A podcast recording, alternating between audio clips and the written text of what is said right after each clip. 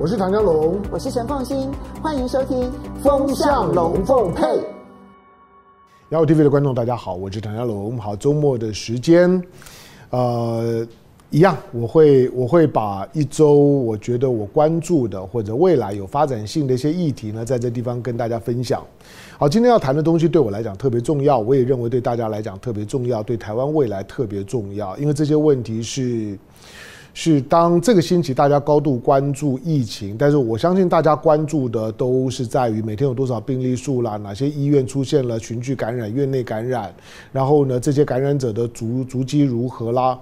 我想大家关注的是这些，但是我关注的不是啊，我关注的是台湾接下去怎么办？台湾会发生什么事？呃，我我陆陆续续有有提到，但是我我先先做一些的，先做一些的会诊啊，就是。台湾很遗憾，我们我们错过了非常好的机会。过去从去年的一月二十三号武汉封城之后，那整个全球的疫情爆发，你会发现每个每个国家或多或少都表现的一度啊非常的轻率，不管是欧洲国家、美国、日本、印度这些国家。都因为意识形态作祟了，都认为疫情不会来，好，跟我没有关系，这是中国人的病。可是疫情来了，好，但是当台湾呢，台湾前面呢，就是说前半场的时候呢，台湾真的运气很好，那台湾就是海角一乐园，台湾几乎没有疫情。你要知道什么叫做疫情？我们说一波一波的疫情啊，疫情一波一波，什么叫做波？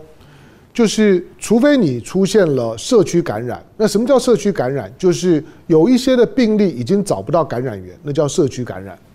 找得到感染源呢，我们都定调呢叫做群聚感染，就是一群人他们呢有某种的关系，那你传我，我我传你，好吧，这叫群聚感染。群聚感染呢比较不可怕，虽然它是社区感染的前期阶段，还是管控很重要的部分。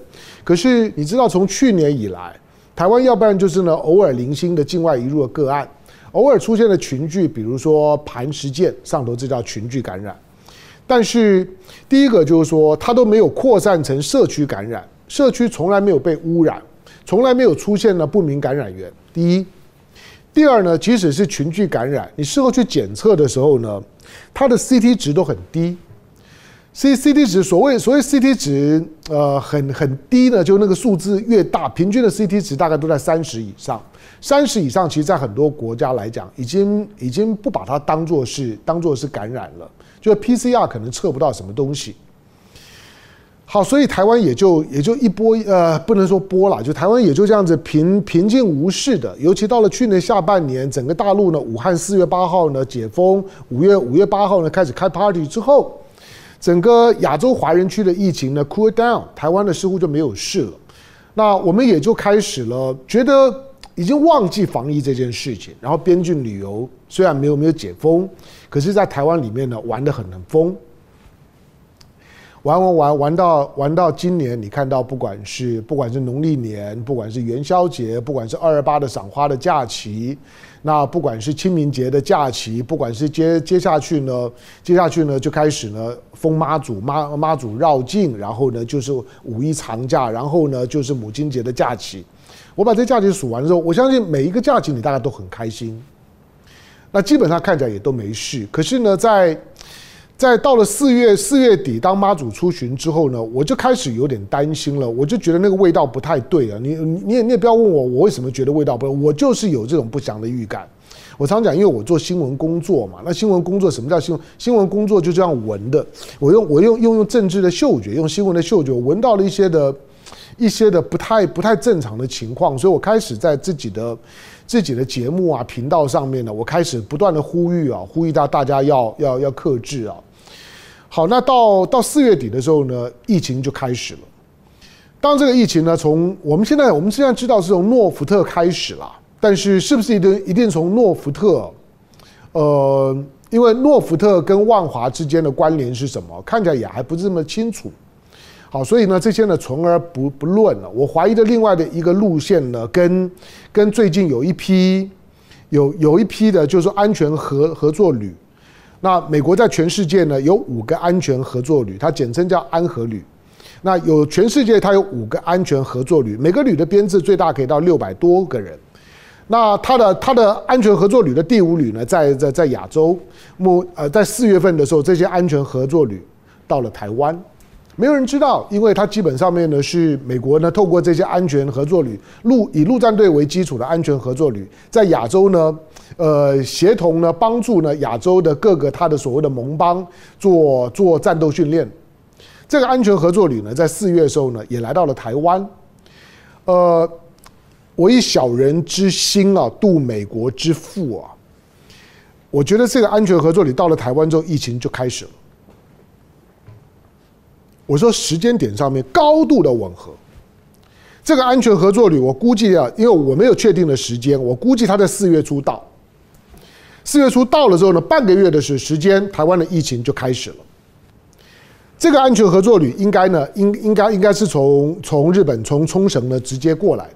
进来了之后，虽然台湾的军方呢对外说他们都都经过了检疫，因为因为消息曝光了，所以军方也做了一些说明。外在也问说，哎，他他们他们有有没有经过防疫的程序啊、隔离啊等等等。你要注意啊，这里面有很多的谎言。有一套的说法是说呢，这个安全合作旅呢，他们在在在美在冲绳呢都打过疫苗了。如果打过疫苗了，干嘛进来还隔离呢？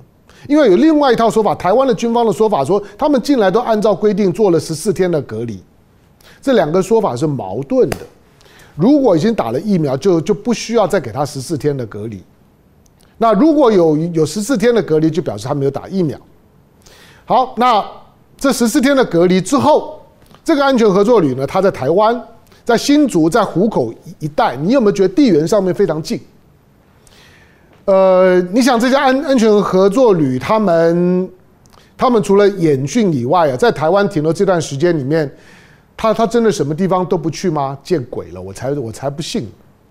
他们去了哪一些地方？我不知道。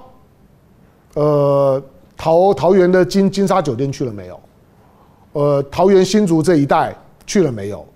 新北市台台北市他们不会来吗？我不相信。总而言之呢。它跟去年，它跟去年呃前年，武汉的疫情的爆发，你回头去追溯的时候，武汉呢大概第一个病例是出现在二零一九年，二零一九年底大概十一月的时候，但是十一月之前发生了什么事？十一月之前就是武汉办了军运会，世界军事运动会，被称为呢全世界呢军呃军事圈子里面的奥林匹克。世界军运会，武汉呢第一次办了世界的军事运动会，那是第七届了，但是武汉第一次办。美国第一次派队参加了军事运动会，到了武汉。这个运动会一结束半个月之后呢，武汉的疫情就开始。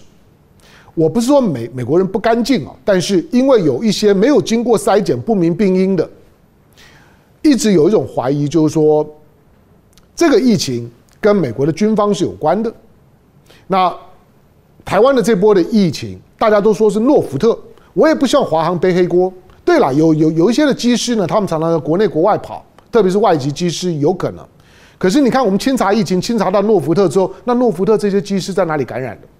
大家都认为说啊，那一定是境外感染的，好，那就不追究了。不一定哦，你怎么知道呢？你怎么知道这些的机机师一定就就是这波疫情的开始？那？诺福特确实是台湾呢有机可循的感染的丢第一波，可是就像在大陆当发现疫情的时候，最早是在呢武汉的海鲜市场，华南海鲜市场。可是为为什么是华南海鲜市场？你为什么认定就是华南海鲜市场？那华南海鲜市场之前是是什么？换句话说，诺福特还有没有前面啊？不知道。好，所以呢，这个呢是在在了解台湾的疫情，这波的疫情，这波的疫情对台湾某些产业造成重伤害啊，尤其是观光业。我说的观光业去年受很大的伤，那个主要是凹棒的部分。你的国国际旅游全部停止，但是也没什么好埋怨，因为全世界的国际旅游都停止，航空公司呢都停止，邮轮都停止。可是去年台湾的观光业还活得下去，是因为我们的内部的国民旅游 OK。可是这波疫情爆发了，国民旅游也也没有了。那去年重伤了呢，澳镑的部分，今年重伤了就英镑的部部分，就本本地的国民旅游全部都停止，台湾的旅游业完了。我告诉你，今年很难，今年接下去旅行社的破产潮才刚开始而已。好，那这个礼拜的时间，我想大家都都很谨慎了，都自述，那很棒啊！我也我也我也希望啊，因为前面都玩太玩太疯了，包括我的生活呢，自己都受到了很大的。很大的牵制干扰，都变得很谨慎了。连连连开开车的时候呢，都在都在都在想说要不要戴口罩。一个人都会觉得不太有安全感，怕怕把这个病毒啊等等的带回家里。好，但是大家呢都只在做防疫啊。大家有没有有没有想到，那我们要防到什么时候？星期一的时候呢，当新北新北台北呢两两个两个城市同时宣布呢，高中以下呢全面停课。这个这个全面停课之后呢，台湾就开始进到了一个一个新的阶段，然后然后呢，各级学校呢，接下来就全面停课，因为从小学从幼稚园呃到大学都有都有染疫，那有些公司行号呢，陆陆续续呢也传出了个别的个别的染疫，整栋大楼呢就都都都停摆，因此呢，大家呢几乎就都是在待在家待在家里面，那用视讯办公、视讯上课，大家都用视讯。那网络的频宽呢，必必须要够，那大家呢都开始都开始借助于网络。可是有没有问说，那我们这种的生活形态要到什么时候？人是闷不了很久的，人只要闷久了之后呢，接下去一定就会开始出现出现了想要嗯关关不住就想往外跑，然后呢一打开之后就会出现了报复性的反弹。现在还没有到报复性反弹的时候了，因为大家都才刚开始，都还警戒疫情，每每天呢，每天两百三百两两两百三百，那还是很恐怖啊。他在告诉你，就是说，疫情虽然没有大规模爆发呢，变变成是呢一千两千三千，可是它也没有降温呐，没有没有降温，就在告诉你，就是当今天星期天的时间，那五月二十三号，五月二十八号。五月二十八号呢是星期五，请问星期五的时候到五月二十八号的时候，你认为台湾能解封吗？我跟你说，那个几率是零。以现在的情况，那个几率是零。所以，如果你原来设想的就是说，好，我们我们现在大家呢就很很有很有警觉性的，大家呢都自述到五月二十八号。我告诉你，你可能还要再往后延，而且要延蛮久的。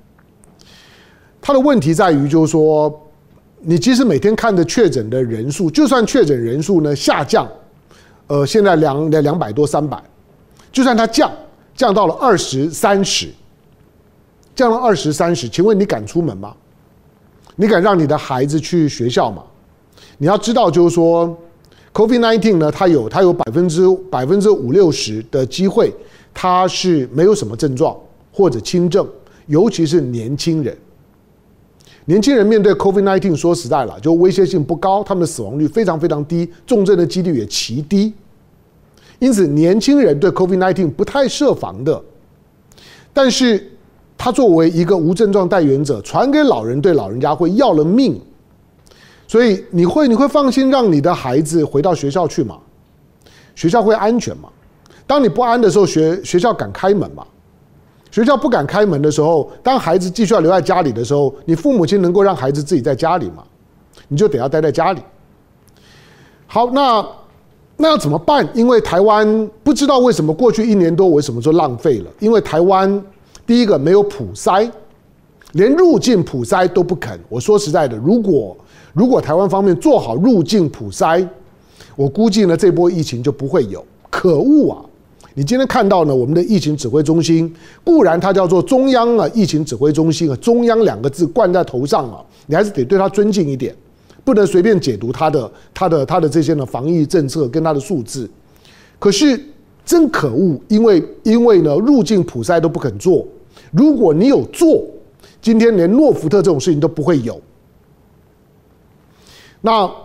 就算今天呢，有有叫范云呢，有民进党呢，不断的去跟呢疫情指挥中心呢，跟交通部施压，把这些呢入境机师的检疫期间呢放宽。如果你有入境普筛也 OK 呀，但是入境普筛都不做，更何况现在全民普筛没有做。现在的筛检都是被动的，都是你怀疑你自己，你就到筛检站去去筛，筛了呢，觉得有轻症或者有阳性，就先先到了隔离舱。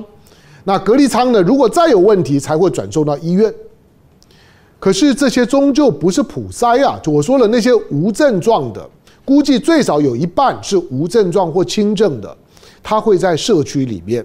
假定台湾现在有有有两千个人被感染，因为我们现在呢确诊的人数呢，在这这一个多礼拜出现了一千五百个，好，就一千五百，我们乘以二吧，那大概就会有一千五百个没有症状的，他可能是在社区里头。你放心吗？我们没有普筛哦。换句话讲，因为没有普遍的筛检，我们是不可能出门。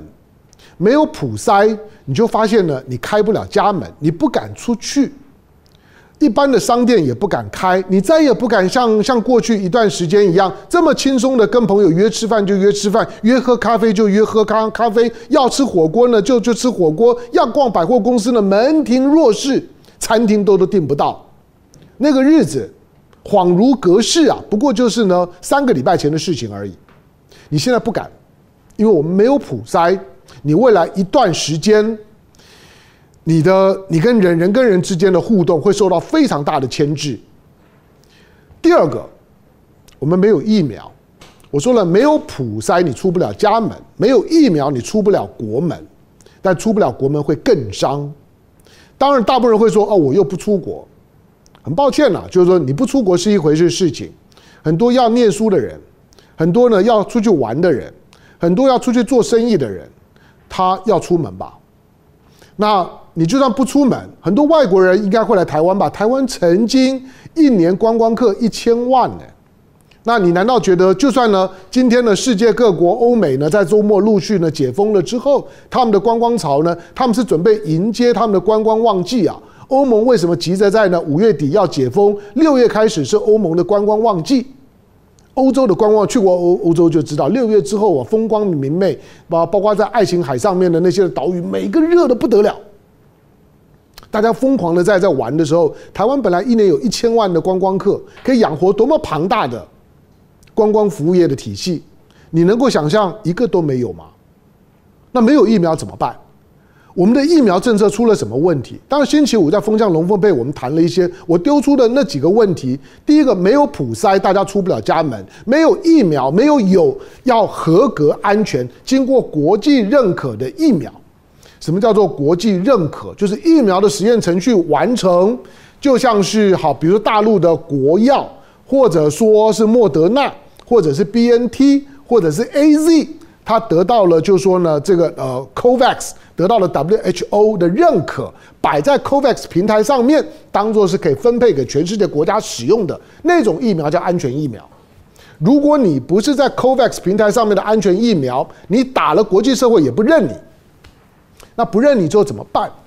今天欧盟，欧盟要要开门，欧盟设定哪哪些国家是安全国家，哪哪些国家来的人呢是安全的旅客？是看你打的疫苗，你有没有打疫苗，然后看你呢打完了没有？那你有没有安全护照？台湾只有七十二万剂，只有七十二万剂的 AZ 疫苗，七十二万剂呢，就算你不管怎么打，顶多只有三十六万人 qualify，其他人怎么办？那当你当你施打率这么低的时候，你边境就不可能开门呐、外国人就不可能进来呀、大家呢就继继续呢。呃，不是关门烧烧炭了，就是继续过这种呢，大家关在台湾里面自我囚禁的日子。以前呢唱绿岛小夜曲，以后你就唱台湾小小夜曲，大家就关在台湾里头，都都不用去了吗？哪有这种道理？那台湾呢没有疫苗，为什么有疫苗？在过去也才不过三四个礼拜前，你都还会听到执政党的立委啊这些的深绿的媒体。不断的呢，在在跟你下药，说我们为为什么要疫苗？我们的我们的防疫做得很好，我们买疫苗是浪费，很多人都不愿意打，我们不急着买疫苗。这种话呢，都都是超级外行、超级不负责任讲的。当你没有合格的疫苗的时候，台湾开不了国门，开不了国门，你哪里都不用想想去。你有没有很想念去欧洲？你有没有很很想念今年今年夏夏天的时候，想想不想去哪里去旅游？夏天的时候是不是都是你跟家人安排呢？出国旅游度假的时候，你想要去去日本，想不想去大陆？想不想去美国？你一定有很多很多的想，但是你现在连想都不用想，因为你哪里都不用去。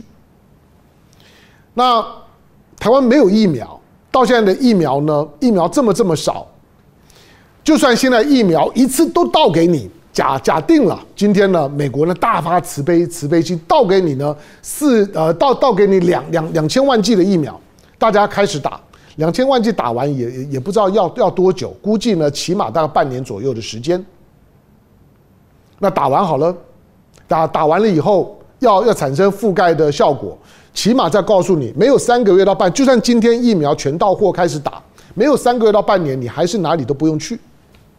今年呢就泡汤了，你知道吗？因为现在已经到了旅游旺季了，北半球的旅游旺季现在开开始。如果我现在疫苗就算今天到货，我三个月的时间打完，今年也过完了。今年的旅游旺季已经过了，台湾今年的旅游业已经完了，已经没有了。旅游业业者，我不是在唱衰哦，我只是分析给你听，你听完应该应该知道我讲的是很逻辑的，已经没有了。旅游业今年已经过完了，明年还不知道。台湾没有疫苗，台湾呢就就坚持要发展自自己的疫苗。我可以我可以听得出来，就是说呢，执政大当局呢想要想要拥有自己发展的疫苗，它也许是一个很好的内宣或者外宣。台湾有一支属于呃国际的主要的强权国家以外的一支疫苗，台湾 Made in Taiwan 的疫苗。我们对 Made in Taiwan MIT 啊，当然有很多的。我们我们我们希望拥有 M MIT，让我们很骄傲。可是疫苗这种东西啊，它不是 MIT 就 OK 的，这个最麻烦了。它不是一只手机，手手机也也需要经过认证啊。它不是一个 notebook，它不是某某些某些台湾生产的成衣啊。你你你做好了之后呢，只要漂亮，世界各地都可以卖。疫苗是需要经过国际认可的，它必须要是安全，它必须是安全疫苗。它必须呢能够进到 WHO、进到 COVAX 平台上面经过认可。台湾连 WHO 的会员都不是啊！请问你这个疫苗，台湾就算今年七月底，蔡英文总统说我们的疫苗研发出来了，请问第一个，你要如何取得国际认证？国际认证不只是要国际行销，我告诉你，没有那个认证，你根本也卖不出去。就算呢有人说，哎，你这个疫苗我我想买。那台湾可以卖，不可以，因为它不是国际上面的合格疫苗，你连卖都别想卖，你顶多就在台湾自己的岛内打。那台湾的岛内，就算大家都捧场，两千三百万人打，那顶多几几千万支吧。你花了这么多的本钱，开发出来的疫苗几千万支，好吧？那台湾人打，台湾人捧场，可是打完之后更麻烦。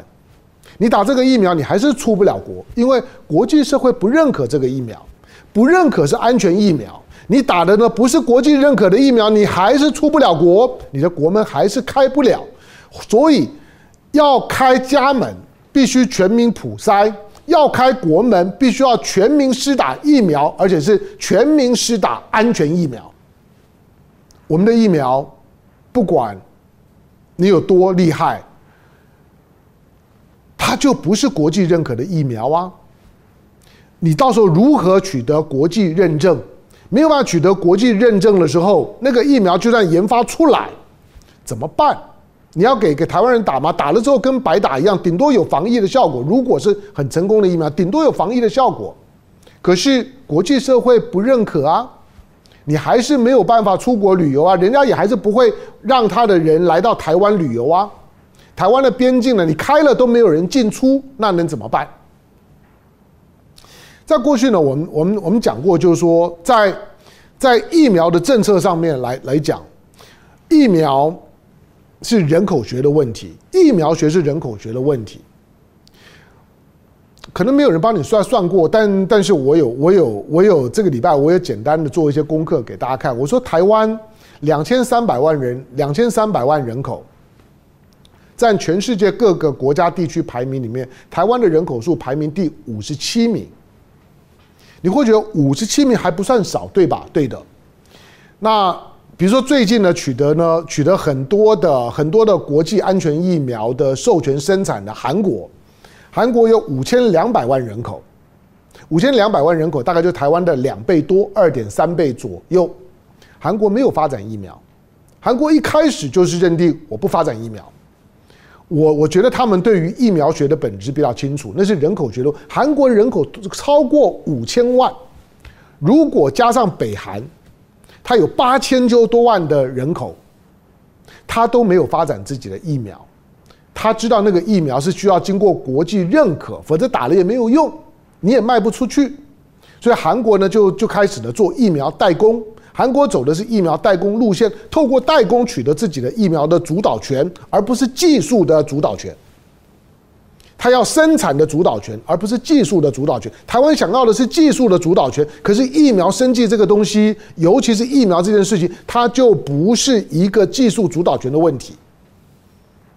那你说，英国有牛牛津疫苗，英国有多少人口？英国有六千两百万人口，大约是台湾的三倍。你说德国的德国参与了 BNT 呢，辉辉瑞疫苗的生产，德的德国有多少？德国有八千多万的人口，台湾将近四倍。但是除了英国排名全世界排呃，韩国的人口大概全世界排第二十八，英国大概排全世界的二十一，德国人口排全世界的十八。你看得懂吗？就就是。除了英国，因为英国、德国这些国家，英国发展牛津疫苗，它是昂格鲁萨克逊族，而且它的投射是全欧盟。它基本上面，它他们在发展疫苗的时候，思考的是欧盟的市场，不是英国或者德国那个小市场。它不是思考六千万人市场、八千万人市场，而是欧盟二十七个国家加起来，加上英国，你知道欧盟总共有七亿人口，它的那个市场是摆在那里的。它的牛津疫苗认可了之后呢，二十七国加上二英国二十八国通用，它没有问题啊。它摆在 COVAX 平台上面了，AZ 现在是最普遍的，但是比英国比英国规规模小的，比英国人口人口少的，再没有任何一个国家发展自己的疫苗了。比英国人口人口多的也有很多没啊没有啊。巴西两亿的人口没有啊，他他是跟中国合作的。你你看到的像是印度是十三四亿的人口没有啊，很多呢人口的大国都没有发展自己的疫苗啊。东南亚你说你说像像是人口人口呢人口八八千万的马来西亚，人口两亿的印尼，人口一亿的菲律宾，人口呢八千多万的越南都没有发展自己的疫苗，你说是技术的问题吗？不完全。有的是技术，有的就就是觉得没有没有必要，好吧？那台湾现在表面上来讲拥有有技术好了，也要看七月底了。可是你没办法得到认可，台湾就被困住了。台湾在疫苗疫苗政策上面，因为想得不够远，我姑且撇开背后有没有一些我们不知道的政治政商之间的勾结，这些呢都是江湖传闻，我不说。我纯粹就台湾人接下去怎么办这件事情，台湾接下去。我们完全没有办法接受安全合格疫苗的接种的覆盖，要覆盖不知道等到什么时候。因此，我的结论是，台湾人的这一年已经没有了，被没收了。你如果一两个月之内，两个月左左右放暑假之前，如果有人愿意做普筛，让社社区的感染呢降到呢非常非常低的数字。让大家敢出门、敢回学学校，暑假还可以出门透透气，那恭喜你。但是要离开台湾，坦白说，想都不用想，要自由自在的背着背着拉着行李箱的去旅行的那个日子，遥遥无期。个别的商务客，你如果要接受，一样出境之后呢，十十四天或者十四加七二十一天的隔离管制，那随便，你现在随时可以走。我是说，那种如果要接受隔离管制的，另当别论。如果以为在过去，我只要拉着行李箱上飞机，坐在经济舱商务舱里头，开开心心的下了飞机之后，我就开始疯狂的玩，那个记忆就就在你记忆里了。要再回来，我很悲观了。我估计最少一年半载之内没有任何的可能性。怎么办呢？大家在心里面想一想。在这个基础上面，你再去想过去一年多我们在干什么？过去一年多我们所谓的防疫，我们到底做了什么？也让蔡英文政府想一想，这样子做，台湾付出了多大的代价？我丢出来的问题，三个阶段的问问问题：全民普筛开家门，全民打疫苗开国门。但是这个疫苗必须是安全合格的疫苗，而不是国产的不合格的疫苗。国产的疫苗，台湾自己认可没有关系，但是国外不认可就是出不去，懂吗？感谢收看今天的雅虎 TV，周末还是希望大家快乐，拜拜。